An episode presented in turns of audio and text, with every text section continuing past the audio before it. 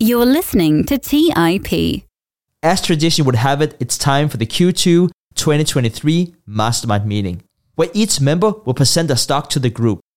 Tobias Carlisle said it well when he pointed out that we all chose a stock that represented us well. Hari picked a tech stock, Tobias a deep value stock trading at a very appealing multiple, and me, I'm pitching a Swedish microcap compounder. And it's the only new stock I bought so far in 2023 that brings my portfolio to five individual stocks.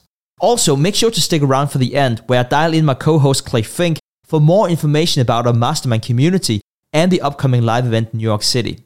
The stock investing discussions with Toby and Hari here on the podcast are always very popular, and Clay wanted to facilitate the opportunity for you to be a part of a like minded group online and in person. You are listening to The Investors Podcast, where we study the financial markets and read the books that influence self made billionaires the most. We keep you informed and prepared for the unexpected.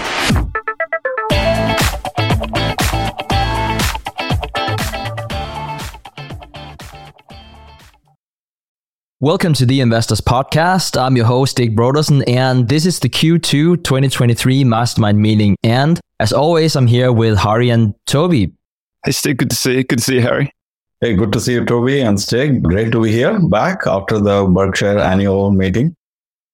Yeah, it was uh, it was good seeing uh, seeing both of you. Uh, any any takeaways from the meeting that you want to share? Oh, just that there are a couple of studs. Yeah, go ahead, Toby. that was it. You go, you go, Hari. I'll, I'll color it in at the end.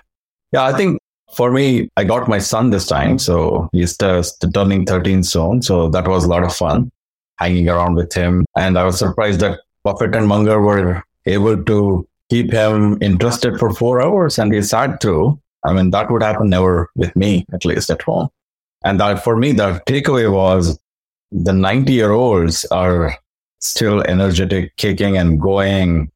That's amazing to see. And how they're in the introduction video, they played how many times the succession plan has come up in the last two decades and that that was kind of you know funny to see that and these guys are still going strong and also i can clearly see that you know ajit and greg were kind of on the stage and we can see the transition happening as well but i think for me one interesting observation from the meeting was when there was a question about United States and its dominance and dollar as a reserve currency, Munger I know is usually a bit skeptical or pessimistic about it. And Buffett is usually the cheerleader who would immediately kind of, you know, rebuttal or um, disagree with Munger and then talk about American exceptionalism. This time he was somber. He kind of, he, he didn't really go for the cheerleading. He was thoughtful.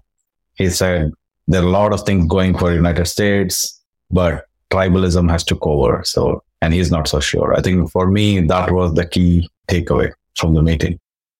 How about you, Toby? Yeah, I think it's amazing that they can sit there for three hours at a time, eating peanut brittle and drinking Coke and just field questions. They're very, very diverse questions. Sometimes it's about specific to the Berkshire Hathaway and sometimes they're sort of more philosophical. And Buffett's ability to sort of say something succinctly pithily is, is amazing. Last year, they only got through five questions before lunch, something like that. And this year, I thought the answers, Buffett rambled a little bit last year and he'd get off topic a little bit on some of the questions. And I thought it was a little bit, you know, it's tough to be that kind of in your 90s and be coherent and cogent. There aren't many around who are in that sort of, with that intellect that sustains into that age. But this year, I thought he was back better than ever. You got to hear how fast he spoke in the 60s and 70s he now speaks at sort of he speaks at a normal pace now, but in the 60s and 70s he spoke at exceptionally fast pace. So maybe he's just come back to the crowd a little bit. Munger, you know, amazing that he's 100 in February if he makes it, but it's an amazing run and he's brilliant as well. Yeah, I, I really enjoyed it. I, I like, I just, I just sort of soak up the philosophy that they have. I think is more about, you know, trying to survive, first of all, trying to do the right thing, second of all. And I find both of those things really attractive as businessmen and as investors. And then everything else is sort of secondary to that. But those two things really stand out to me. And I just like going in there and soaking that up once a year. I'll be sad when it doesn't happen anymore. But it was a great time, great seeing everybody too. Yeah, and it was it was absolutely wonderful. And I agree with you, Toby. Last year was like he had, I don't know, three to five things he really wanted to say, and it didn't really matter what kind of question he would get because he would just like go on and like say whatever he wanted to say about a specific topic. This time he was very much like, no, we have, I want to say he was 60, he mentioned, and he said 26 now we're, and we still have like 34 to go or whatever just before lunch. And like, so he was, he was very much to the point. There were some really great questions about like, not just about, the successions and all of that that you always have, but like how to motivate people who are financially independent running those subsidiaries. I really like that question. And uh, I really like the way that they responded to that. So yeah. And then had a chance to, to hang out with you guys. That was, uh, that was pretty cool. Yeah, I was sad I didn't cross paths with Harriet, but I, I sort of have to run from event to event. Yeah, I guess we missed each other by an hour or so. Toby, I think that was one TIP get together I was part of. I was told you will arrive. Stig hadn't arrived, but then Stig came later. But then I had to go. My son was really hungry, so we had to run. Fair enough. All right. So we have not been drawing straws who, who are going to kick this off. But Hari, you asked you have to go here a bit later in our conversation. So why don't you uh, take it from here? Awesome. So good to be back in the mastermind pitching ideas again. So my pick today is Palantir. And I've been thinking about this company and Toby and Stig. I, I know we spoke about it offline as well. I'm still forming my conviction around this idea. So that's why I was kind of hesitant to pitch it here. But I, I felt it was timely to get your thoughts on. For those who are not aware, Palantir is in the broad area of data analytics, but it's really hard to bucket them into any one category. But data analytics kind of but they're into security as well. Their claim to fame was their willingness to work with the government agencies. And especially after 9 11, the work they did caught everybody's attention. So that's, and then also the eclectic CEO, Alex Karp, who moved the company from Silicon Valley, San Francisco to Denver, sponsored by Peter Thiel back in 2003. So it's been around for a while. They they took a while to really identify their markets. And as we stand today, the majority of their revenue comes from government agencies, especially working with security agencies. They're now famous for helping Ukraine in the war with Russia, with the intelligence and their software. Ukraine has actually been able to do very well, is what Alex Karp claims. What their core technology is about bringing data in desperate places within an organization, whether it's started with government with different departments, harmonizing them, having that data available to provide insights and intelligence and reconnaissance. And it's a very complex problem. There are many companies in this area that are trying to solve this problem. And it's a real problem for government, obviously, like especially when we have FBI, CIA, and other government agencies or local police departments not talking to each other in fact, there is a YouTube video on how 9 11 happened. And many months before, there were some agencies who knew something will happen, but they were not able to connect the dots. And that's what Palantir claims to do. They've helped agencies connect the dots. In fact, this problem also surfaced in the Berkshire annual meeting when Ajit was asked about Geico and how Geico is doing. And he talked about one of the major challenges Geico is facing is that there are so many softwares and so many sources of data. I forget the number, but it was in the 30s or 40s. 600. 600. Oh, 600 yeah. systems. Thank you, Toby. And it's really hard for them to kind of connect all this together. And I was thinking if somebody from Palantir had attended this annual meeting or at least watched this, they would be making a call to Geico. Palantir probably would be really a good fit. So they have two platforms. One is Gotham, which is mainly focused on security agencies and government customers. And another one that they recently, that is three or four years back, came up with is Foundry. But they are all powered by another platform called Apollo, which is basically not just software uh, delivery of data or harmonizing of data, but also delivery of the software. They're cloud native, so they have really amazing partnerships with Microsoft and AWS. They have been growing their revenue at the rate of 40%. This year it dipped a bit low, but the revenue growth is in the range of 40%, close to 50% back in 2020. Their today their revenue is close to two billion dollars.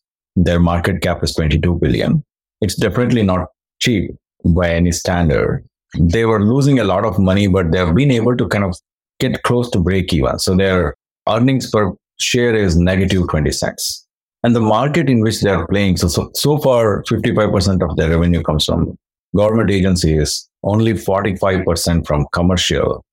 But there is a huge potential for what they do. Like, I believe it is uh, BP who took, or Chevron, I need to, one of the oil majors actually took a 1% stake in this company after they saw what Palantir can do for them. And I am, I'm forgetting which one it was, either BP or Chevron, one of them, because that was the impact. And when companies use their software, they see the difference. And Alex Karp, uh, in many of his interviews, he's always says that we are not slideware. Like many companies, you know, they just have PowerPoints, but not software. But he says, like, try us. And that's where their strength comes from. Their market in which they operate is data analytics, which is $41 billion today in terms of total addressable market. It is expected to grow to 346 billion by 2030. So they're kind of set up in the right place. They have the right technologies with 4,000 plus employees, they're the right size, they're very efficient.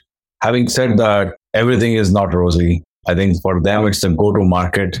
Their per unit cost is really expensive in the hundreds of thousands of dollars. So usually they play in the big enterprises, but their sales force is not the typical sales team. They have a very small percentage of their employee base is sales team, only 15%, I believe. They're struggling to kind of, you know, make inroads in, in scale. So that's where it's more like a venture bet. If they can solve their sales and channel problem and build an ecosystem, they can really grow from here. So that's the bet here because their product is, they have a killer app or a killer product, which is one of the best, but they need to figure out the go to market strategy. They have been growing, but I can, if you look at something, uh, a company like Snowflake, which is growing 100% year over year, for past three years. With around $2 billion market cap, it is valued at 55 billion today.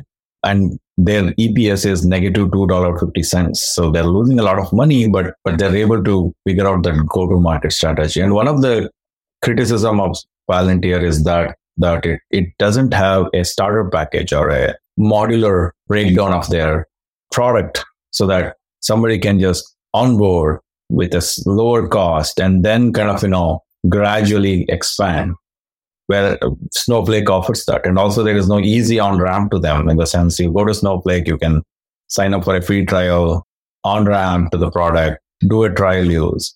That part Palantir is not so smooth. So those are some of the challenges. So it's not like it's a sure shot. Um, but if they can figure that out then there is huge potential for this company. So it's more kind of a venture bet. So Toby, this is definitely not value. so there is a lot of uh, ifs and buts there. But as a technologist, when I look at their products, I have looked into a lot of their demos. I have seen their CTO and the CEO who really deeply understands the problem set. They understand ontology very well they are they even launched an AI platform recently, and they have been doing AI all the while, all the while because it's all about anomaly detection, signals, and synthesis and prediction. So they are really, really prepared well for the next era in that sense, and they're prepared to empower many enterprises. So that's the bet here, but I wouldn't give it 100% probability that it will work out the way I'm projecting it will. If they can figure out their go to market, if they can figure out and build a good ecosystem and a good on ramp to their products, they have a huge potential. And this might be a very undervalued company if that happens. That's my pitch and looking forward to your feedback. As Hari was delivering that, I was thinking, I'm so glad we have Hari on this podcast because this is just not something that is understandable for me. The way that I invest is you know, mostly through the financial statements, trying to model the ability of a business to earn in the future. And for something like Palantir, it's just, I don't have enough domain expertise to be able to do that. And I can't read the financial statements see where the business can get to. I tend to like more mature businesses that are at the point where they're returning capital to shareholders, where they're, they've got material free cash flow that they're returning and they're still able to grow with what they've established. For Palantir, it's just not enough has happened for me to make those assessments. So it's just something that's, it's just too hard for me. But I, I was, I was impressed listening to, to Hari. It sounds attractive. And I, when they figure out that go to market strategy and you get, a, and I can get a better idea about how they earn, there are many things that are very attractive about it, but it, I'll have to defer to Hari on this one. I'm, I'm going to pass. I just saw that Cathie Wood's ARK fund just uh, brought it back today. So I don't know if that's a bull sign or a bear sign. Um, I'll, I'll, let let the uh, the listener decide uh, how they feel about it. One thing that I'm not a uh, not a big fan of is is just the way that shares outstanding have just ballooned. It's almost parabolic, and I know like all the seven past quarters, it's it's gone down. The pace, it, it's been even more than I, I looked up more than hundred percent of revenue. It's like, is, is that possible? Is that is that as part of the listing, or is it subsequent to the listing? No, this was in uh, 2021, and today it's it's around 26 ish, and I'm not really sure what to do about that. You know, if if you look at the revenue number, it looks great. Like like Hari said, it, it's it looks nice, but then you go uh, revenue per share, and it looks less nice. Who knows? I I had the um, the chance to read a few stock analysis before I, I, jumped on this call. There were quite a few that seemed pretty bullish, but I, it, oh man, I, I hate to come out here. It was just like, it was in my too hard pile. I have a really hard time wrapping my head around a company operating like this and how they're going to change the future. I don't doubt that they're as good as, as Hari is saying, but for me, doing the valuation piece is just really tricky for this company. You know, in that framework of doing the destination analysis, I sort of like have an idea of, you know, the pick I'm going to talk about here today, but it could be any other pick where it's like, this is sort of like how I think it would look like in 10 years with all the mistakes that I can possibly make and biases of, not, of you know, just be wrong. I have a really hard time figuring out where Palantir is in 10 years. Essentially, it stems from I have a really hard time figuring out where they are today. So it's it's just above my, my pay grade. Hari, can I just ask you a few questions? You describe it as a killer app. Can you just for the non-technologists like myself, why is it a killer app? I think that's a good point. And, and Stig, I'll also come back to your point, but thank you. This is really helpful feedback. So when we say a killer app, what I mean by that, Toby, is think of like ChatGPT is a killer app because what it did was it caught the imagination of the public and also it is solving a use case. It really honed in on a use case that is really impactful for the users or it's basically either scratching an itch or really solving a pain point for many companies. So in an enterprise world, a killer app is something that is where the customers will chase you to buy your product. Like what Ajit was describing in the Geico is like that. Basically, there is no capability within that organization to solve that problem. It's not a, it's not an easy problem. Otherwise, they would have solved it. And what Palantir has done is has figured out how to solve this problem because they solved a more complex problem with government agencies, especially counterterrorism, security, and all that stuff. So that expertise now they're applying to commercial and enterprise. So the problem is that you have all of these different systems that don't talk to each other and they're producing data that's humans have to sort of put together across these systems. And so what Palantir does is they create some sort of AI or some ability to read this data and put it all together into one user interface so that you can then automate the sort of uh, monitoring and analysis of these data feeds. And then you're able to make some sort of analysis that rolls up into something that's understandable by a human. And you can see where there's some deterioration or some something is going on so that you can then monitor that system more closely. Is that description? Yeah, that's that's a very good summary of what they do. But then there are certain problems with doing that. So bringing all the data together is one part, but making sure it is secure and also making sure that how do you apply uh, security predicates so that not everybody can access everything, but they have only certain view of the data, for example, that's a very complex problem. It sounds as Uh, so it's it's like just not a feature, but it's core to that product because the reason we don't bring all the data into one place is because of security. So having that security architecture in place, having the right security posture for the product is critical as well. So, and Palantir seems to have solved both of these problems. Actually, that part is well figured out. Like once you have data harmonized and secure, you can apply ML or you can use visualizations, you can use anomaly detections, or you can also use predictions. So those part is figured out. Thank you. Let's take a quick break and hear from today's sponsors. Today's episode is sponsored by Range Rover Sport.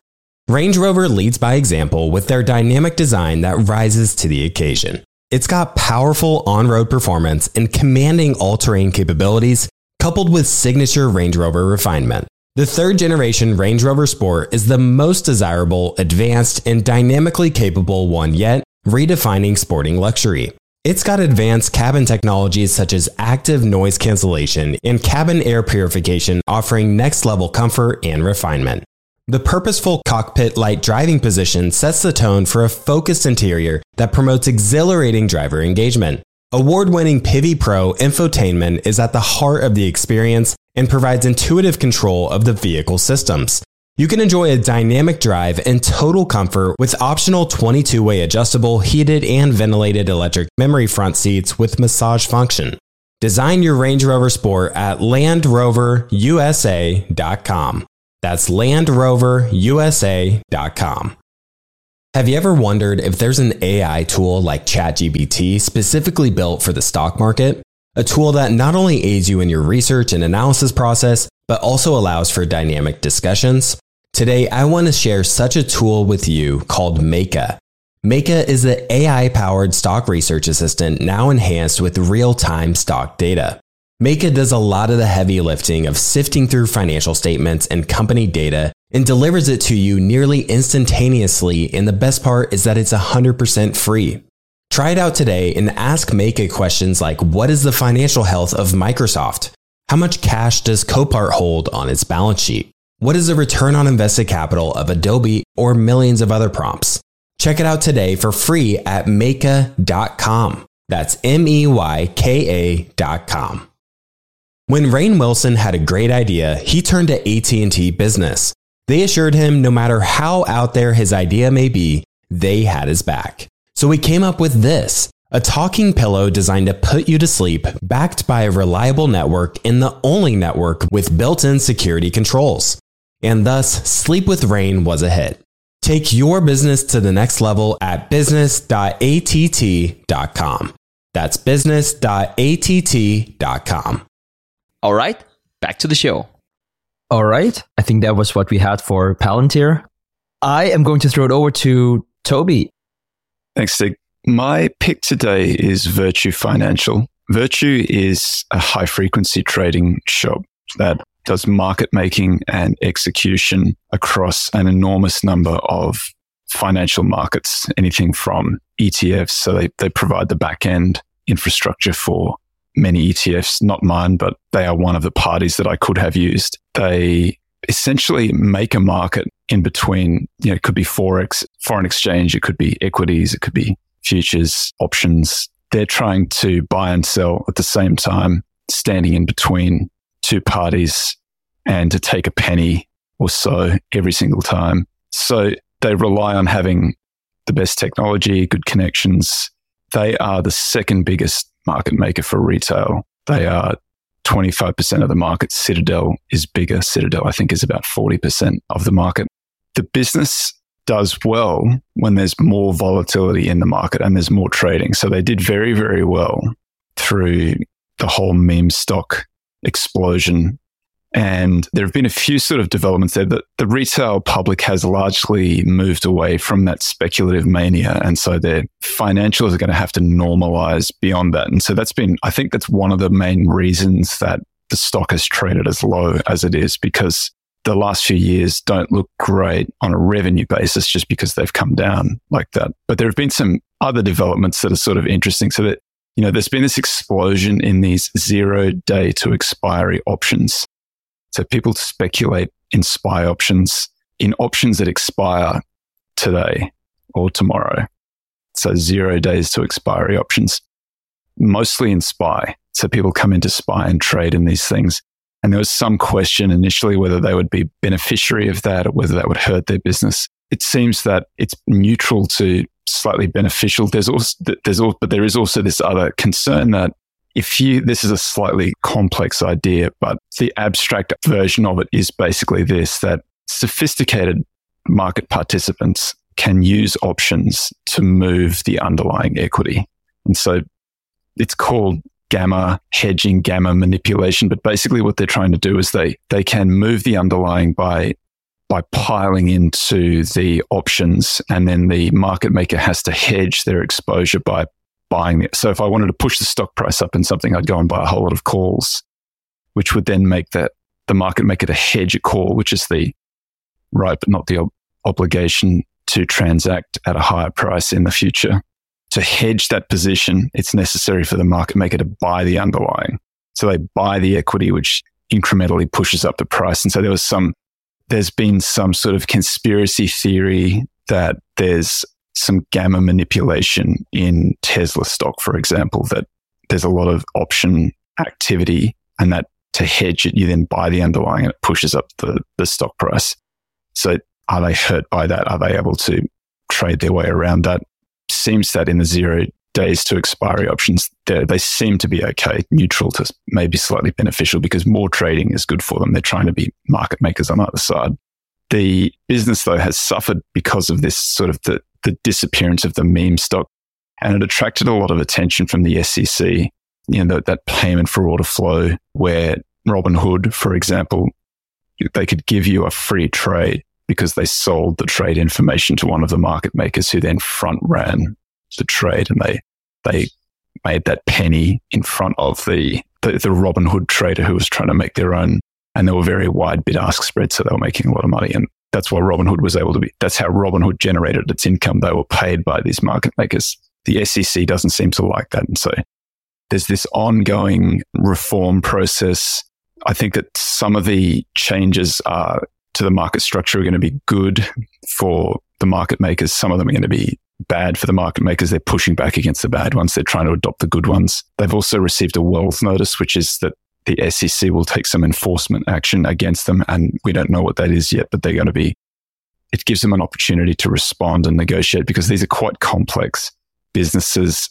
And so the SEC is not necessarily as familiar with the underlying nature of the business as the business themselves. So they give them these notices and they, they then negotiate. All of that has sort of pushed the price of this stock down to, it was $18 last time I looked. It was closed at 18 last night.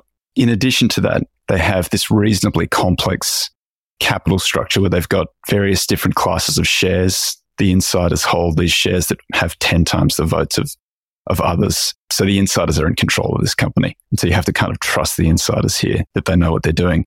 They also, they get quite a lot of their options and there are all of these things being paid out to these guys all the time. So I, I'm not describing something that sounds particularly attractive. I appreciate that. And I think that if I'm, if I'm being completely honest about this stock, I think it's the, my main attraction to this. I think that this is more of a trade than an investment that you hold forever but I'll explain to you why I'm attracted to it from a trading perspective. And when I say trade, I mean, you, are looking at to an event and beyond that event, it's less interesting. And so the reason that I like this stock here is that it is, it's trading close to its lows over the last few years. They're basically free cash flow generative.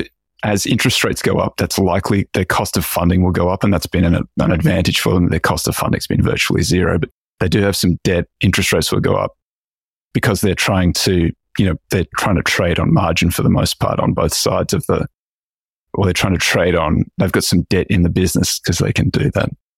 Their cost of funding will go up. So that's another reason why it's probably depressed. But the event is that if we get some market correction, if we get a lot of volatility returning to the market, they will be massive beneficiaries of, of that volatility. And they could have an explosive period where the rest of the market is going down.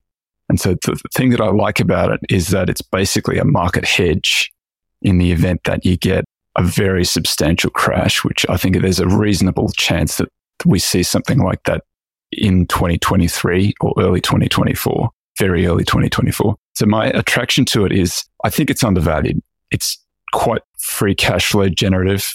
They've been using that free cash flow to buy back stock.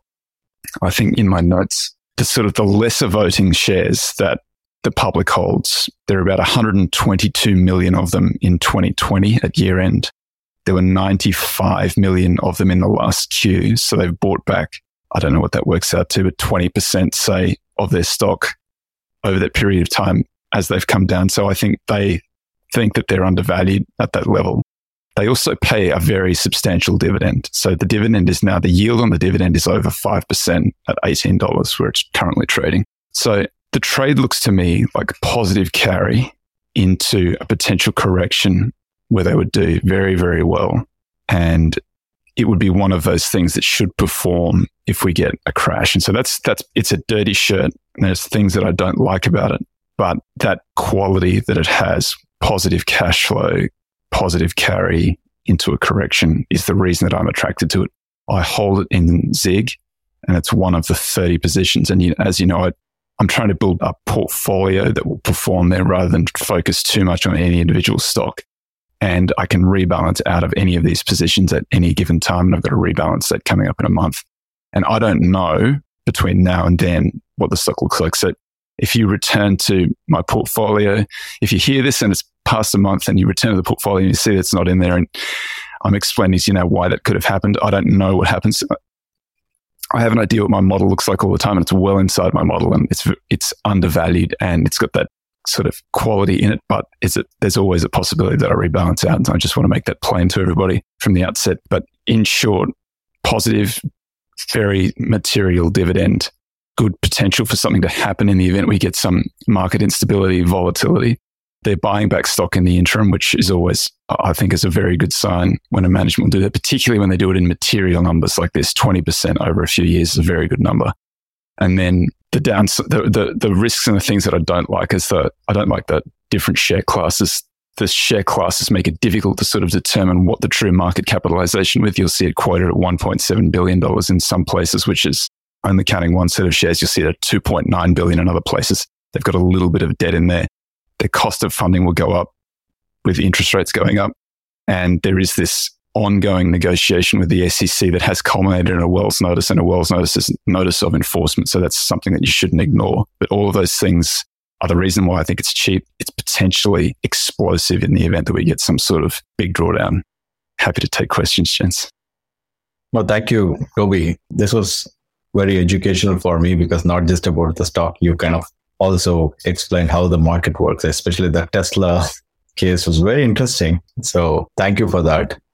And what caught my attention is that it's more like a mining stock or any other cyclical stock is what you're saying. So what you what I understand is you're catching it at a low point and when things go back, when low point, I mean, when things are stable right now in, in whatever way, when it is calm, the markets are calm. But when the volatility picks up, you basically sell out because that's when they will make a lot of money. The only question I had was, is there any tail risk for this company where they can go out of business or their business can be materially impacted or are they built to kind of survive these cyclicalities? They are very good at generating free cash flow. They've been very good at generating revenues. As the business shrinks, the business seems to scale quite nicely. They can just scale the business down, scale the business up. So to me, that says that they've got that sort of flexibility in the business. Margins compress as they go down and the margins will expand as they go up. The business was, was, you know, was an amazing looking business when they were going through 2019 and 2020 because the, there's just so much trading and it was, uh, you know, less sophisticated trading that jumps across bid ask spread for them. That's great. They make lots of money. And they're they're in twenty five thousand instruments. There's always something that's there's always something that's happening that they can there's always some place for them to make money. They've been kind of cagey about the zero days to expiry options. I suspect that they can probably make quite a lot of money in there, but it remains to be seen a little bit. I, I don't think that it has the donut risk. I'm not as confident as I am, say, about, you know, lots of the other consumer facing good companies, but I, I think that they're seeing pretty gnarly conditions at the moment and they're still working their way through. I think the big risks are that if the SEC does something to change the nature of that market making business, that's a, that's a black swan that I don't know exactly how that plays out, but I, I think that they'd be crazy to do something like that because it might completely change the structure of the market. They, they, I mean, they seem to be trying to change the structure of the market a little bit, but I'm hoping that it's mostly. I, I, they seem to say, Virtu seems to say that the people who will be hurt are the investors and that they're going to be fine, whatever happens. So I'm taking that at face value. I think that they're in a good position. There's a little bit of debt in there, but they've been doing some acquisitions that's debt is largely from the acquisitions. And I think probably they'll bolt something else on when there's some more volatility in the market. I suspect it makes them stronger rather than hurting them. But if volatility completely drains away and the SEC does something, then there's always the risk that, yeah, that something happens there. Thank you, Toby. I don't know if I like the company. I, I, I sort of do and I sort of don't. So, wow, that's a terrible way to uh, to to start. You know, that's they, I am. Yeah, right. So I like the price for sure. I like the free cash flow. That's that's amazing. You already mentioned the the capital allocation with the buyback of shares. You know, just just from just from 2021 to 2022, they went from 117 million to 104 million shares. Like it's it's material. And like you mentioned, the yield right now is more than 5% on the dividend. So this is this is really interesting what's going on they say that time is a friend of a great company and the enemy of a of a bad company. And I, I don't really know how to put this. Like th- this is not a company that's ten times bigger in in ten years. That's not the business model at all. But whenever you look at how cheap it is, it, like there's so much catastrophe priced into into the price, probably because of the regulatory headwinds. And so I don't know what the probability of this uh, of the SEC, you know, waving the white flag. I, I, would not estimate it's that great, but if they did, like the the, the stock price would just you know f- go to the moon and something like this. And even if if if they don't structurally change what's going on with Virtu, I, I would say that you're priced in for something something good to to happen. It seems like they have gotten a lot of headwinds from um, from retailers, uh, for retail investors, like you like you mentioned but but they, I can see they also do a fair amount of business for institutional clients, which is interesting in itself. I would also imagine that they would benefit from a secular trend of just more trading in general. I, am not so much talking about what happened during the pandemic, but just I pull out some stats here. The average holding period for individual stocks in the US is now 10 months and down for five years back in the 1970s. Now, by itself, that gives you a lot of uh, volume and, and the level uh, of uh, volume as, as well as volatility. You know, I, I had a conversation with Manius about the Turkish stock market. He said that the average holding period was nine days. I don't think it's going, going to be similar to that here, but I don't know if it's too easy to extrapolate and say it's probably going to be shorter than 10 months more than the other way around. Who knows? If I had to guess, I'd probably say it, it would be in that direction. So it has a lot of tailwinds working for them. So yeah, it's uh, I definitely like the valuation. Uh, let me put it like that. It's peak uncertainty for this business. It's peak uncertainty and a cyclical trough. And so I think that you remove the uncertainty and you get some event or there's just an increase in volatility. And that's a, they're a beneficiary of that. In the interim, you're getting paid a little dividend and they're buying back stock. So that just means that when the event happens, the move will be pretty big. The risk is that the SEC does something material. I mean, the, the Wells notice is a serious thing. We don't know exactly what happens with that, but I don't think that it's ultimately going to be destructive to their business. I think they'll negotiate something just because of the sheer complexity of these businesses. The SEC needs to be careful when they're dealing with them. So I, I, I think that on balance, it's a good, it's good, it's a good trade looking, looking out over the next few years. But as you point out, it's not a compounder.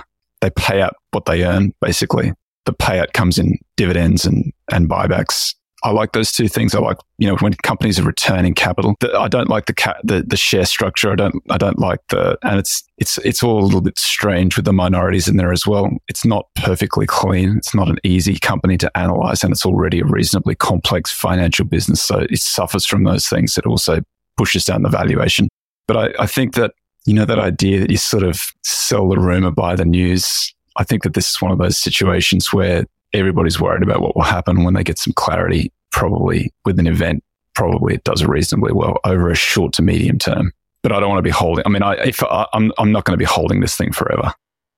All right, so let's uh let's go here to uh, to my pick as we're letting Hari go. And so my pick is a, a small Swedish stock called Teqnion. And full disclaimer, I'm long Teqnion, so I won't be trading at all the next 30 days. That would make me a long term uh, shareholder in Turkey, apparently. But you know, we have these these guidelines here, and so I won't be touching that for the next 30 days. But I am I am long Teqnion, and this this will be go out June 3rd. So Teqnion is trading on the small Scandinavian exchange Nasdaq First North under the ticker TEQ. And if you're based in the US, can be bought over the calendar through uh, Interactive Brokers, Charles Schwab, and, and whatnot. And so uh, the stock. How, how small is it? It's uh, it is two hundred and sixty-seven million dollars. US. Uh, US, correct. And it's uh, uh, it's sort of like it's it's opposite your pick. I at least I hope uh, because it's very expensive, whereas your pick was very cheap. But it I hope that it's a that it's a compounder. And the stock really came on my radar after listening to uh, Clay's interview, Chris Mayer, on episode 543. And he also wrote the book, uh, 100 Baggers. And I tuned into the episode because I thought I would be learning about Constellation software, which, which I also did. But it, that was actually not what really piqued my interest. After going through Chris's portfolio, Teqnion was really what I was interested in. And we already talked about that it, this it's a very small stock. Uh, not a lot of people have heard about it. Uh, also, the reporting is mainly in Swedish. So, so that also limits the field. And I, I'd send Toby and Hari uh, be- before this, um, before this call, I sent them a Google translated uh, version of, of the reporting. And um, I, I, do like that it's it's a little odd. Um, as a Dane, I, I do have a home field advantage given it it's it's in Swedish. But as a value investor, regardless, you know, I'm, I'm always excited to go that extra mile and, and look where no one else is. I'll make sure to link to that Google translated uh, annual report. I'll also make sure to link to the Swedish version if you're, if anyone would be interested uh, in that. The business model of Teqnion is, it's simple, but not easy. And so uh, these days you will call them a serial acquirer. And for the companies that they have in the portfolio, they have 24 right now, they don't expect a lot of organic growth, uh, especially not adjusted for uh, inflation. They grow through acquisitions, which by definition is just really, really hard. And uh, the intention is to get the money back in five years. They pay everything in cash with 60 to 7% upfront and the rest in the two year earnout. And that cash is financed 50% internally and 50% by bank debt and they would typically pre- prefer to keep the existing management. And in any case they, they take control of the board, that's not always possible because you know sometimes the owners want to to ride into the sunset, and so it would be their their job to find a replacement. Generally, the target companies are small industrial companies with a moat and pricing power in these industries. They want to uh, uh, grow and they have these financial uh, targets. And perhaps those three financial targets will also give you a good idea of, of where they are. So net debt to EBITDA lower than 2.5. It's 1.5. Uh, oh, sorry, it's 1.1 at the moment. EBITA, so with, without the D, higher than 9%. It's 11 at the moment. And through that, as a result of that, they want to double the EPS at least every five years. And so that's sort of like the that's the structure. You know, if, if you look at the 2022 report, stock price is up by 456% here at the end of 2022. And since then, at the time of recording, went up another 20%. And no, that's not 20% as in 456 plus 20%. It's 456 times 1.2. So there's uh, there's some rocket fuel tied to this stock, and who knows? Perhaps it reflects that it's just very expensive, or perhaps it's it's a reflection of a, a very strong business. The business of acquiring businesses is just notoriously difficult. Uh, whenever you look at value creation for listed companies, the shareholders of the acquiring company typically do not gain any value if you run a, a long time series. all the value go to the shareholders of the target company. And the reason why is quite simple. Synergies are overvalued. Cost cutting isn't as easy as you typically thought. Uh, and there's also an element of management vanity in that. I read about one CEO who called it, I think he called it company dating, or he said it's so romantic because that's sort of like what you do whenever you shop around for, for companies. Because it, it's more fun to buy and take over another company than it is to do your daily operations. If you if you buy listed companies, you have to pay a premium to the existing shareholders uh, of the acquiring company that, and you're paying for that if you're an existing shareholder in that company. And so you might say, well, how does that relate to being a private company? Well, if you typically, and Joe Buffett talked about this, he talks about how difficult it is to get private companies for a really good price because you typically speak with very sophisticated sellers. It's not like the stock market where sometimes Mr. Market is going crazy and sometimes you can find a bargain, even though, again, as if you're acquiring an entire company, you have to do a tender offer so you don't get the same discount. And so you might be thinking, whenever you're hearing this, but Stig, you just said there at the top that there was a five year payback period. And you also said there was a difficult buying private companies. How does how do you square that circle? And I think there I think there are different ways to look at that. And the track record has shown that it is indeed possible for, for Teqnion to do that. First of all, there are not a lot of potential acquirers of small Swedish companies. And that is the main market for Teqnion. Uh, that's where most of their businesses are located. They've, they've done very few acquisitions outside. And I also think you need to understand the Swedish culture a bit more to understand how these somewhat bargains can, uh, can occur. So I, I should probably also say that I used to live in Sweden. So that's why I tend to think that I know a bit about the country and also live in Denmark. But anyways, the Swedish culture is together with the other Scandinavian countries characterized by a high level of trust. It's somewhat easier to decentralize, which is a big component of this, especially if you're going to have so many uh, subsidiaries that have 24 at the moment. Succession is very difficult for, well, generally, succession is very difficult for, for, for all companies, especially very small companies. But I would say that so most of the companies that are acquiring their family businesses, depending on which country you live in, you'll probably see, you'll probably experience that there are different expectations by those parents for the kids to take that over. In Scandinavia, there are no such expectation for you to, to do so. You're more encouraged to paint your own, paint on your own canvas and, and follow your dreams. And I would say if, if the US uh, is your point of reference, I would say it's way more prevalent than in the US, which is already quite prevalent whenever you compare to, to, to other countries equality is, is a core value in, in the Swedish society. Uh, you don't want to strive for money to an excessive amount. Uh, you would probably be looked down upon if you talk too much about money and you, that you publicly state that you have ambitious financial goals. And I, th- I think it would surprise a lot of people that that is the culture in Scandinavia. And so money is perceived as a comparable small role. It, it, doesn't play a big role once you, you reach a bit more than middle class uh, in Scandinavia. And, so, so let me come up with a simplified example of how this could come into play. Pretend that you are living in a small village, thousand people, five thousand people. You want to take your chips off the table. Your business is generating a million dollars in annual free cash flow, and you don't want to do whatever you're doing anymore. Would you like to sell to a private equity fund for 8 million or sell to Teqnion for $5 million? I think you would be surprised of how many that would go for the lower offer. Whenever you're dealing with a company like Teqnion, who promise not to uh, put a lot of debt on your balance sheet, not to sell it off, it's a very different discussion. If you have a small business, you probably have your accountant uh, be a good friend of yours and you might go to the same club or whatever is the case if you go with some of the private equity companies, they would do a lot of, they would centralize a lot. That's not the case for, for Teqnion at all. So this was, this is just a very simplistic example of, of why this, uh, why, why you have this, the, the case here. And you, it's typically also very difficult if you live in a place like that. And a lot of these small industrial companies are located in places like that. It's very difficult for you, for yourself to find a replacement to take over the CEO role for something like that. So Teqnion is is simple, but it's not easy, and you definitely need the right people to uh, execute on that strategy. So I have a really long section about different risk factors and valuation, but I kind of feel I've been rambling for so long now. So I'm going to throw it to you, Toby, for any, any thoughts and, and reflections. I think the challenge with these businesses is always that you're relying on the acquisition discipline of the management team.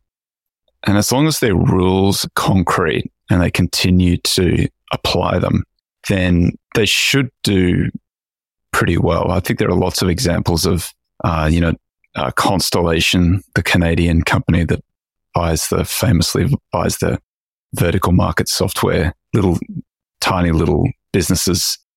In Australia and Canada, the roll ups have never sort of worked that well because I don't know why we overpay or they tend to be siloed in one industry. So they just, they end up just paying more and more for these businesses when the thing that makes them succeed is discipline on on, on what they pay. I agree with you that the negotiated sale price tends to mean in the public markets, particularly, and often in competitive private equity markets, they tend to pay at least a fair price and they make up, they, they generate their returns by layering in some debt and then paying off the debt and then dressing them up a little bit for sale and trying to get them, trying to sell them at the right time. But as a kind of proposition, like clearly that's what Berkshire Hathaway is like acquiring discipline not overpaying for things, incentivizing the managers appropriately so that they continue to run the businesses, send all the free cash flow up to Warren Buffett, who redeploys it sensibly, do that for a really long period of time, generate absolutely fabulous returns. The two ways that you can go wrong, too much debt and overpaying that will kill you. And that applies also for someone in investing in these businesses. You need to be getting a pretty good not a good, you just need to get the right price. You need to pay the right price for them so that your own returns look a little bit more like the underlying returns of the business. You're just not overpaying there. I don't know the valuation of this business. That would be the, the main risk that I would see. If they've got a good track record of making acquisitions and their, their rules are concrete and they seem inclined to follow them and they're an acquirer of choice, if someone will sell for them, sell to them for five times when there's another acquirer out there prepared to pay eight times, that's you know, that's, that means that they're getting a lot of value every time they're buying and they're probably going to do very well. It's an, it, it sounds really interesting to me. It's when I was, when I was young, when I graduated from law school, this was exactly the kind of thing that I wanted to do because I thought it was a really interesting, I thought it would have been a fun business to manage. I did a few as a corporate advisory lawyer. I did a few buyouts and just saw how much effort there is in making an acquisition. And then we had to when the acquisition failed, we worked on the other. I mean, when the the, the, the business failed because it was had too much debt and they were in a price war, we worked on the other side to to pull them apart. And it was at that time that I I could just see comparable businesses on the stock exchange trading for three times EV EBIT, EV EBITDA when they had to pay six times to get control of this thing. And I thought, what if you just bought the ones that were cheaper on the market? And that's sort of the entire reason that I have written the books that I have and run the business that I do because I do like you know I love this stuff it sounds like a really interesting opportunity. I'm going to keep an eye on it. I, I don't know much about it other than what you've just said, but I, there's no reason why it wouldn't work other than overpaying and too much debt. Let's take a quick break and hear from today's sponsors. Buy low, sell high. It's easy to say, hard to do. For example, high interest rates are crushing the real estate market right now. Demand is dropping and prices are falling, even for many of the best assets. It's no wonder the Fundrise flagship fund plans to go on a buying spree, expanding its billion dollar real estate portfolio over the next few months. You can add the Fundrise flagship fund to your portfolio in just minutes with as little as $10 by visiting fundrise.com slash WSB. That's fundrise.com slash WSB. Carefully consider the investment objectives, risks, charges, and expenses of the Fundrise flagship fund before investing. This and other information can be found in the fund's prospectus at fundrise.com slash flagship. This is a paid advertisement. Today's show is sponsored by public.com. That's where you can earn 5.1% APY with a high yield cash account. While we can't say for certain it's the highest interest rate there is, we can say this. It's a higher rate than Robinhood, a higher rate than SoFi, a higher rate than Ally, a way higher rate than Bank of America and Chase, a higher rate than Citi, Wells Fargo, Discover, and it's a higher rate than American Express too. So if you want to start earning 5.1% APY on your cash, check out public.com. We can't say it's the highest interest rate, but it's pretty damn up there. This is a paid endorsement for public investing.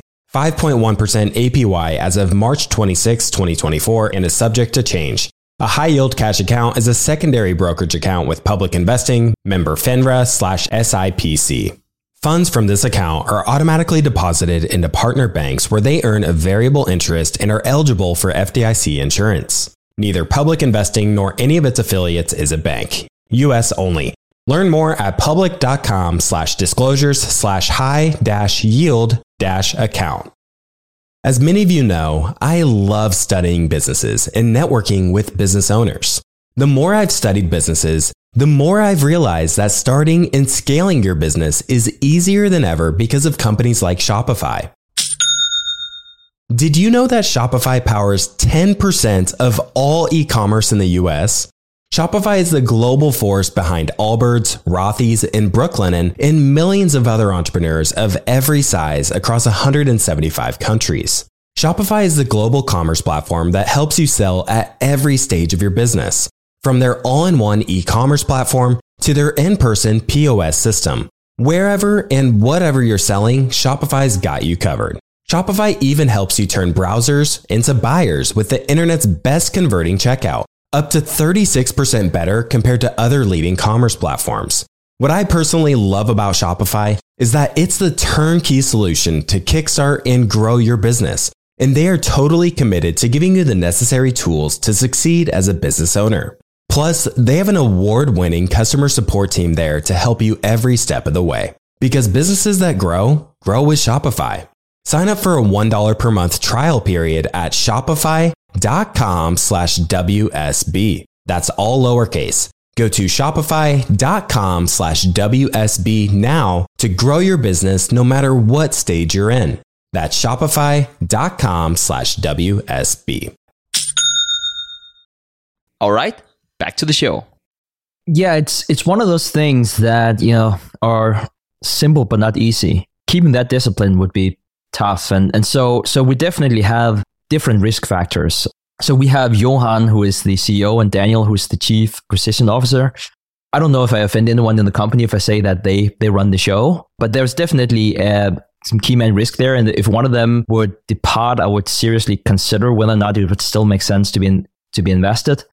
Uh, because so much of the value in Teqnion is future growth. Right now, it's trading at 26 PE of 26, and so you really have to have a lot of faith in the long runway of the of the business. Uh, Johan started the company in 2006 uh, with his friend Jonas, who's no longer part of the company. Uh, Jonas's uh, parents are still pretty big shareholders, and they didn't really have a lot, uh, a high degree of inside ownership. Johan still owns five percent of the company today. Uh, he has a background as a mechanical engineer and speaks really the, the jargon of the company that they acquire. It's the type of business where if you if you meet up in a suit, it might be a lot harder to uh, to, to to acquire that company. Uh, there's a lot of it's not just a, a cold business transaction with with these uh, small companies that they're acquiring. So Johan just comes with a load loads of trust and uh, knows how it is to to run a, a, small business. And I should also I should also say uh, say this before we move on. I had the opportunity to uh, meet up with the management in Omaha, and they were just fantastic people, Johan and Daniel. And I actually met Toby that night at one of our events and told Toby, like, this is not good. I met the management now, which I never do. You've fallen in love. Yeah, I'm falling in love. And, uh, you know, Buffett never takes my calls, but, uh, you know, we're in a lucky situation. And, and, and Daniel was a, was a big fan of the podcast. And, you know, I got in touch with him and he was just like, oh my God, let's hang out and talk about business. And so I had a bunch of questions to them and they were just amazing answers and have all the biases that you could have. You know, it's it's it's terrible. I read Daniel's book uh, after meeting them, and which is a, a wonderful book too. And he talks about that if you fall in love with a company, do not buy any shares in that company the next 30 days. And so I, I, I, want to, to live by that, not just because it's, it's a rule with, with TIP that you cannot do it whenever you go public with a stock, but also because I, I just think it's it makes sense. You know, a lot of CEOs. Uh, it wasn't the case with uh, with Johan who, who founded the company, but a lot of CEOs became CEOs because they were great salespeople. Everyone liked them, and so so you have to be mindful of that. But again, really impressed by the management. Daniel owns 0.24% of the company and he bought all the shares on the open market, no stock options for Daniel. It's the Berkshire Hathaway uh, approach, uh, and I love that. He has a background from Bain, McKinsey, uh, the like, uh, but he doesn't come across as that type of consultant. It's actually meant as a compliment. I don't know if I saw anyone by saying so, but I kind of like that that he has that background because it really helps you in dissecting a lot of companies really, really fast. And I would also say that whenever I meet up with with uh, with people, I like to to test them if I'm going to do business with them. Obviously, you're not going to phrase it as a test, but you want to know if the top management understand capital allocation well. And so I had like this. It, it, I, I, should say that the company do have a stock option uh, program. And last year it was 0.1% of shares outstanding, which to the best of my knowledge, Dan was not a part of. He, he said that he bought all of them uh, the open market. But I talked to him about that, uh, to him and Johan about that options program. And I said something like long and complicated, which probably sounds super arrogant if you're listening, uh, tuning in. But I, I sort of like asked that question. It was about a European style call option with a strike price, price out of the money, something, something, something. I did it to test the management because whenever you ask a ridiculous question like that, you typically get three different types of responses. The first one is they have no idea what you're talking about. So they just start to BS you. You don't want that because that means that they're also going to be as whatever else that they're doing. They probably don't have a healthy corporate culture if they do that. Um, the other other response you can get is that they just say, I don't understand what you're saying. That's okay. That's completely okay. But that also tells you something because that tells you that they're honest and humble, which is typically also signals that they have good a good corporate culture because something like that, that humility trickles down throughout the entire organization. And then you also have the third option that they actually do understand what you're saying. And Daniel understood that. He had no problem understanding all the rambling uh, I was doing. So I was I was uh, impressed by uh, by Daniel and Johan and Daniel stayed at a very cheap hotel outside of the city. I looked it up whenever they told me where they were staying. I really like that. As a shareholder, you want the management to be frugal. Alternatively, you can be the Mark uh, of the world if you do have the cash, but he travels on his own dime. So I don't care if he goes private or whatever he does. They talked about how they tired they were because they were doing like three different flights and got up too early in the morning. And, and I was like, they didn't have to, but it said something to me about, about the culture. And then again, the company has 452 employees, uh, seven people in the HQ. The HQ have rented a co-working space in the suburbs of Stockholm. It's just another wonderful observation. And uh, they also include the expense for the H- for HQ as a percentage of sales in the annual report. That's not something that you typically see. So the level of transparency is just absolutely wonderful. So I also want to say that the bet is very much on the management. I guess it always is, especially because it's it's priced relatively high with a P of 26 right now.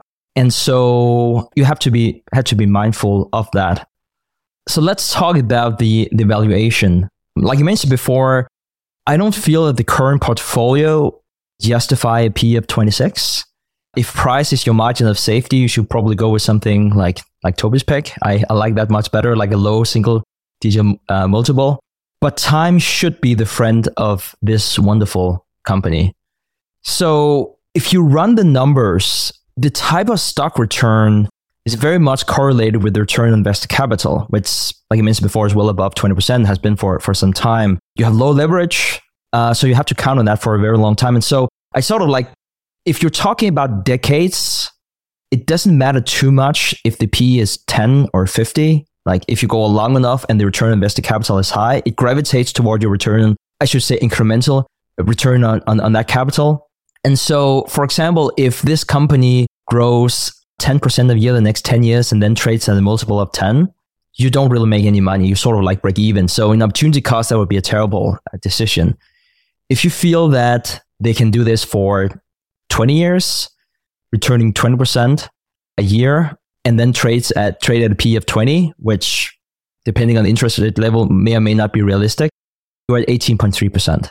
And so it very much go in line with how long is that runway? How do you think they can uh, continue to, to, to have that discipline whenever they're acquiring companies? So where does all of that leave us?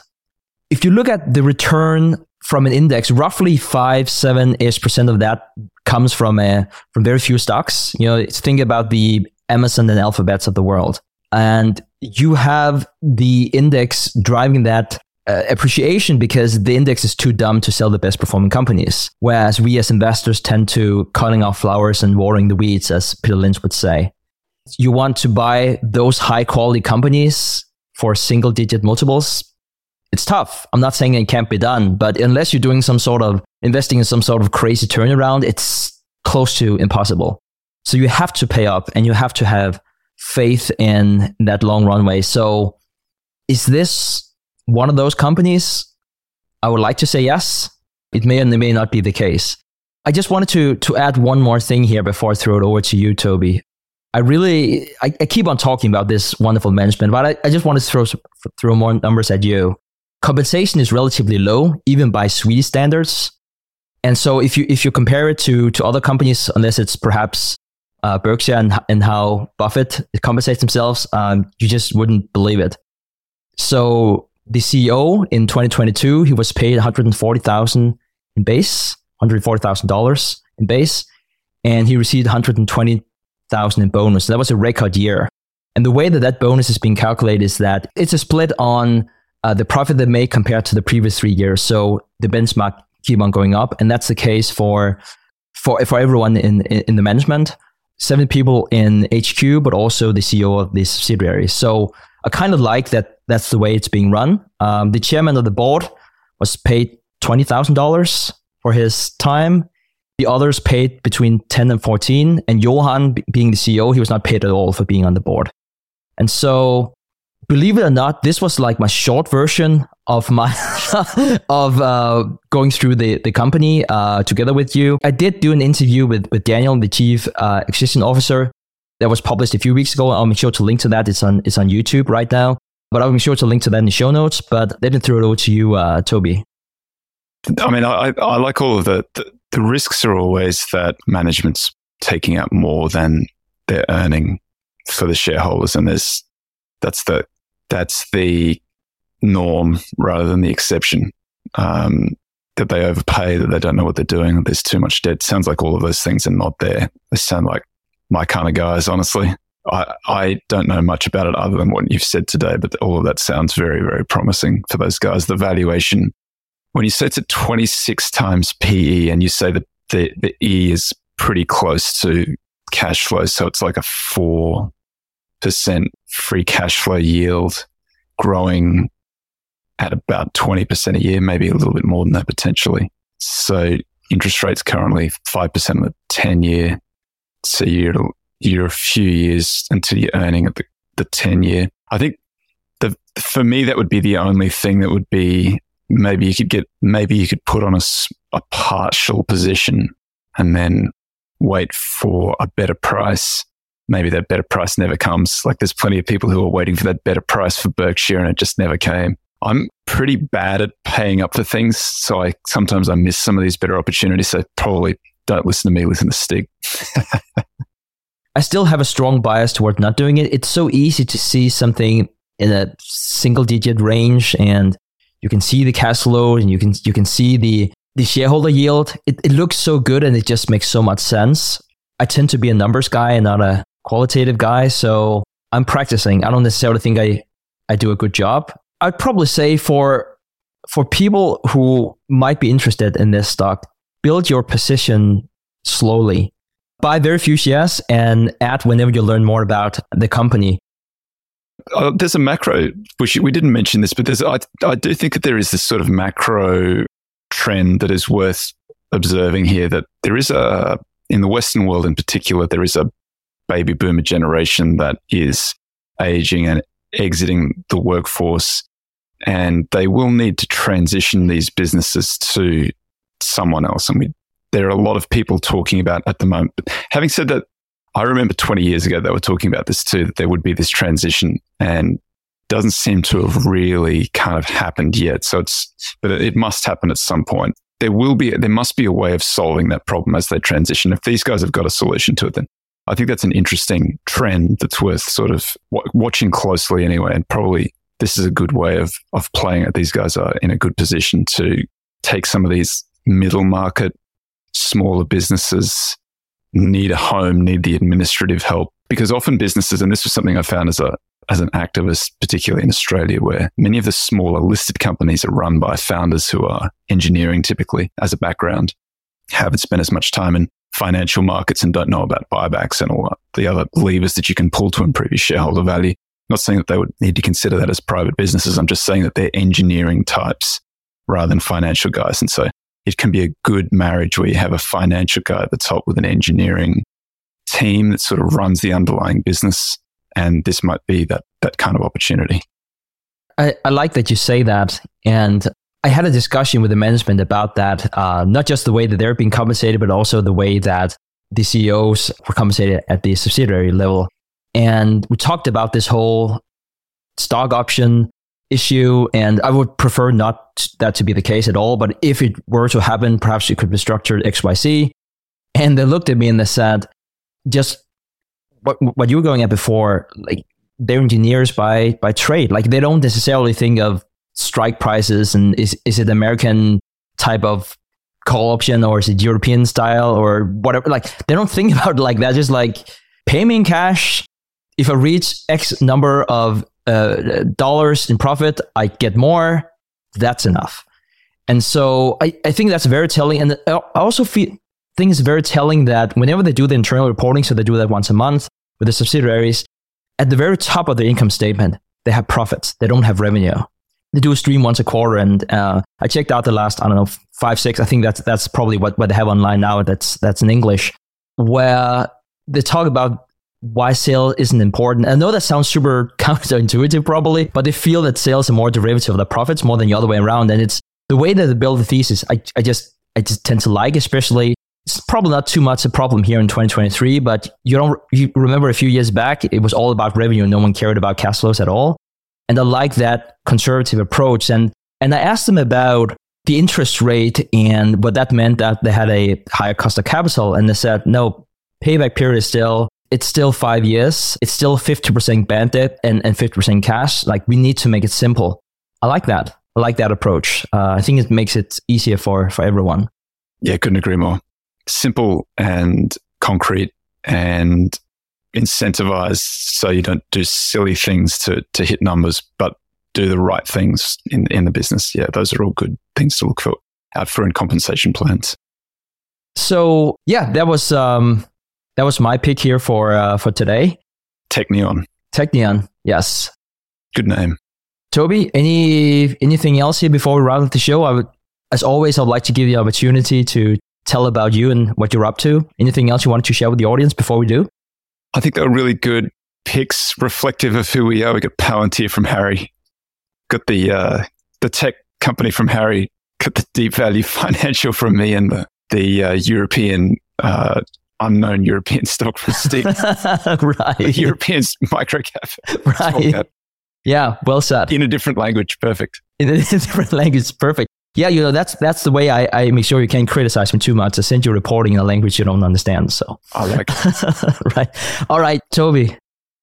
My uh, I have a website acquirersmultiple.com and that has uh, I've written some books about my investment process and research that I've done by myself and with other people. I run two funds in the States. They're domestic US equities, have a mid cap, large cap fund called the Acquirers Fund. Ticker is ZIG, and a small and micro cap version of exactly the same strategy. Uh, the ticker is DEEP, D E E P. And I'm on Twitter at Greenbackd, G R E E N B A C K D, where I post a little bit. And I'm, I spend a lot of time on, on Twitter just sort of watching what's happening. I post less and less these days because I, I don't really know what's going on. I, I feel like the, there's a fair bit of deterioration under the hood in the in the global economy, and it doesn't seem to be reflected in stock prices. So I'm always pretty bearish though. So take that with a grain of salt. Thanks for having me, Stig. I always love chatting to you. We've had this mastermind discussing since 2015, and I don't remember you not being bearish, which I like. You know, in an, an uncertain world, Toby, it's it's good to know people people like you. I want, you know, because I'm a deep value guy, I really want to pay really, really cheap prices. So I'm, I'm hopeful that at some point we'll have a gigantic collapse and then I'll come on and I'll be uber bullish where everybody else is bearish. And you know, you're probably right. You know, if, if you look at any historic metric, it's as much as, as the market has dropped, even though it at the time of recording, we've seen the rebound. Like it's still really expensive. We're two years in. ARK topped out in February 2021, so that's more than two years ago.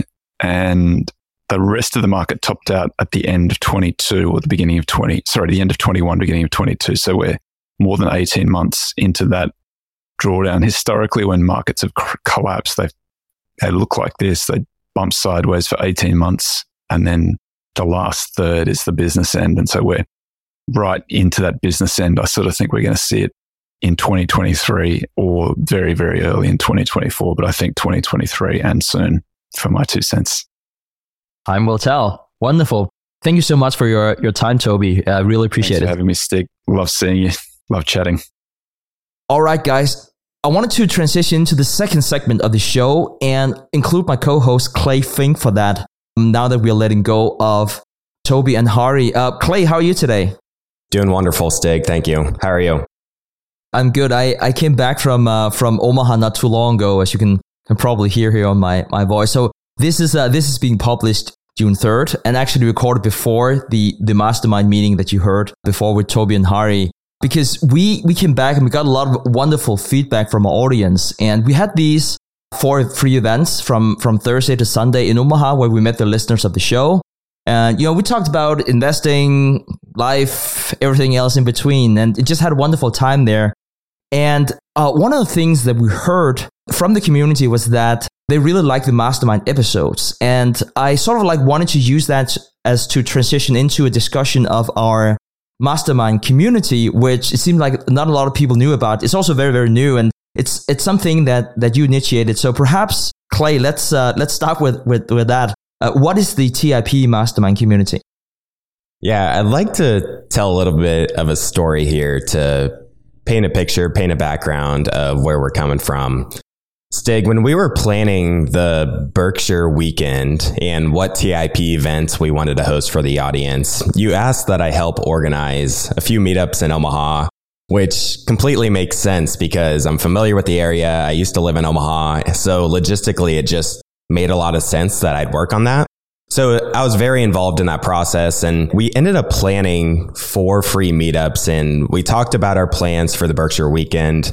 We talked about it on the show back in October 2022. And then just within just a couple months, I quickly realized that way more people were registering for our events than we had space for. So we kind of had a little dilemma on our hands.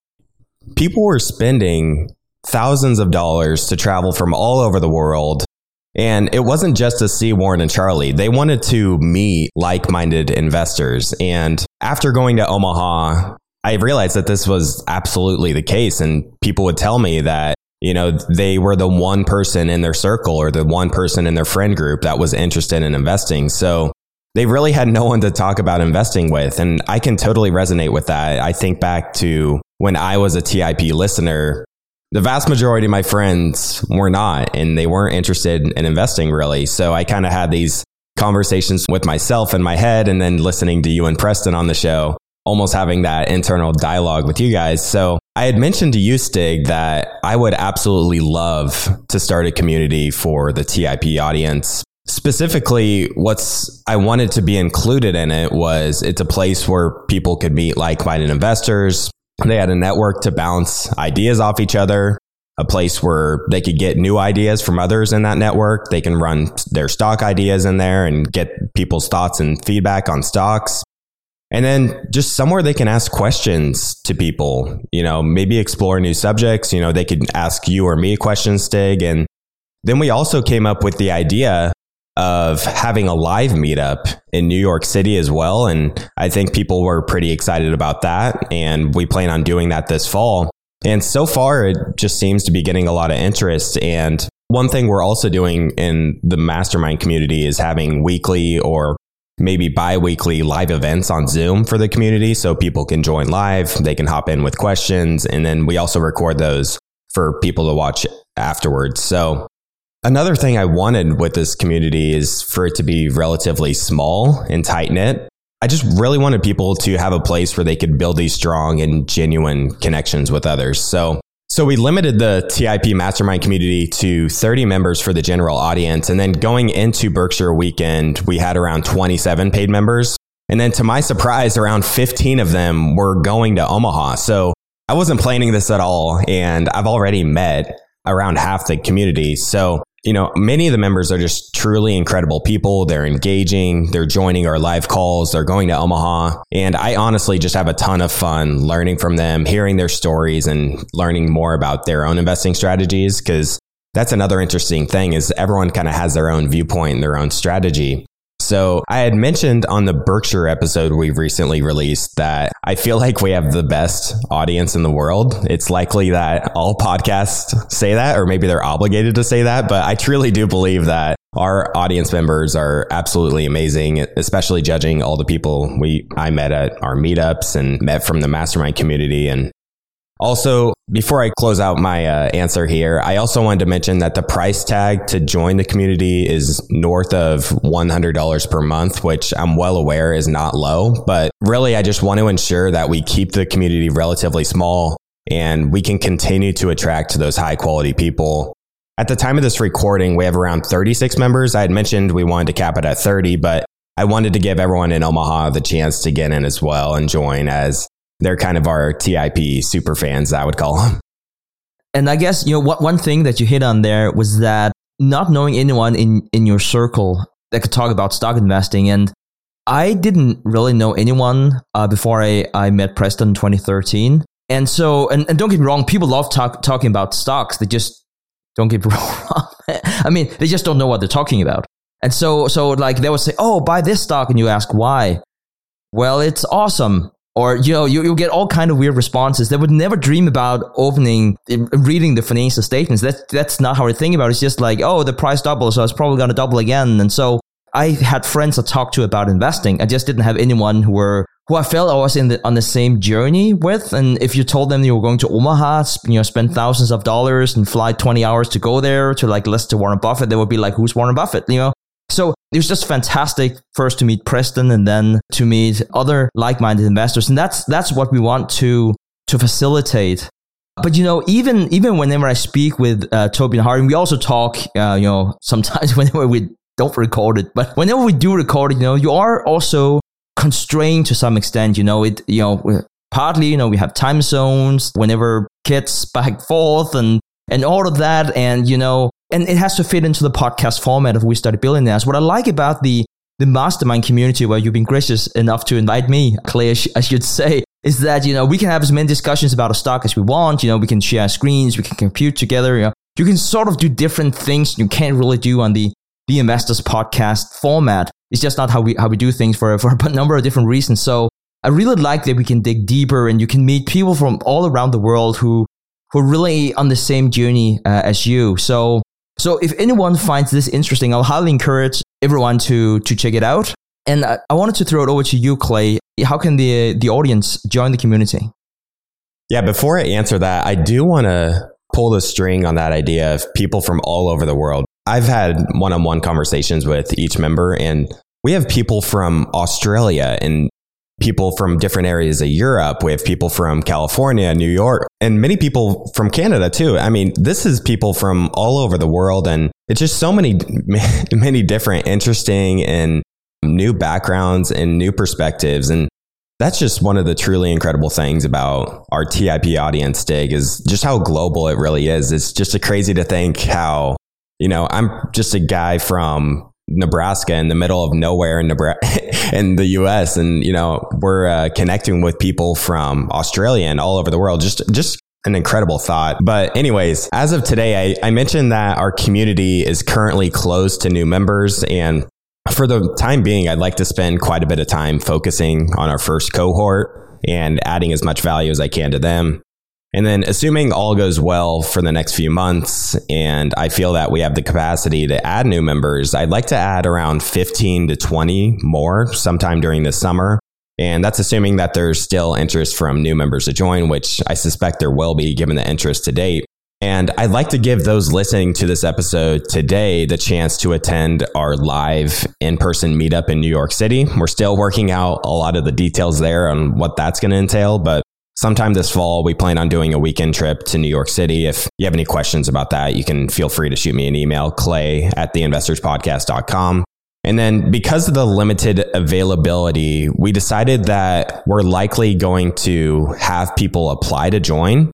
You know, we want to ensure that we can keep the group really high quality and we're letting in high quality people that are excited to engage with others and learn from others. So it's likely we're going to have people apply as well. So just, just something to, to be mindful of. And I also wanted to mention that we do offer a 30 day money back guarantee. So if for any reason you decide the community isn't a good or a right fit for you, then you'll be 100% refunded, no questions asked. Absolutely, I'll send it right away. So if you'd like to stay updated on when we open the community back up to new members, you can join our waitlist by visiting theinvestorspodcast.com slash mastermind. That is theinvestorspodcast.com slash mastermind to join the waitlist and stay updated on when the community opens back up. Thank you, Clay, for jumping on the call. And with that said, I'll see the rest of you next week. Thank you for listening to TIP. Make sure to subscribe to Millennial Investing by the Investors Podcast Network and learn how to achieve financial independence. To access our show notes, transcripts, or courses, go to theinvestorspodcast.com. This show is for entertainment purposes only. Before making any decision, consult a professional. This show is copyrighted by the Investors Podcast Network. Written permission must be granted before syndication or rebroadcasting.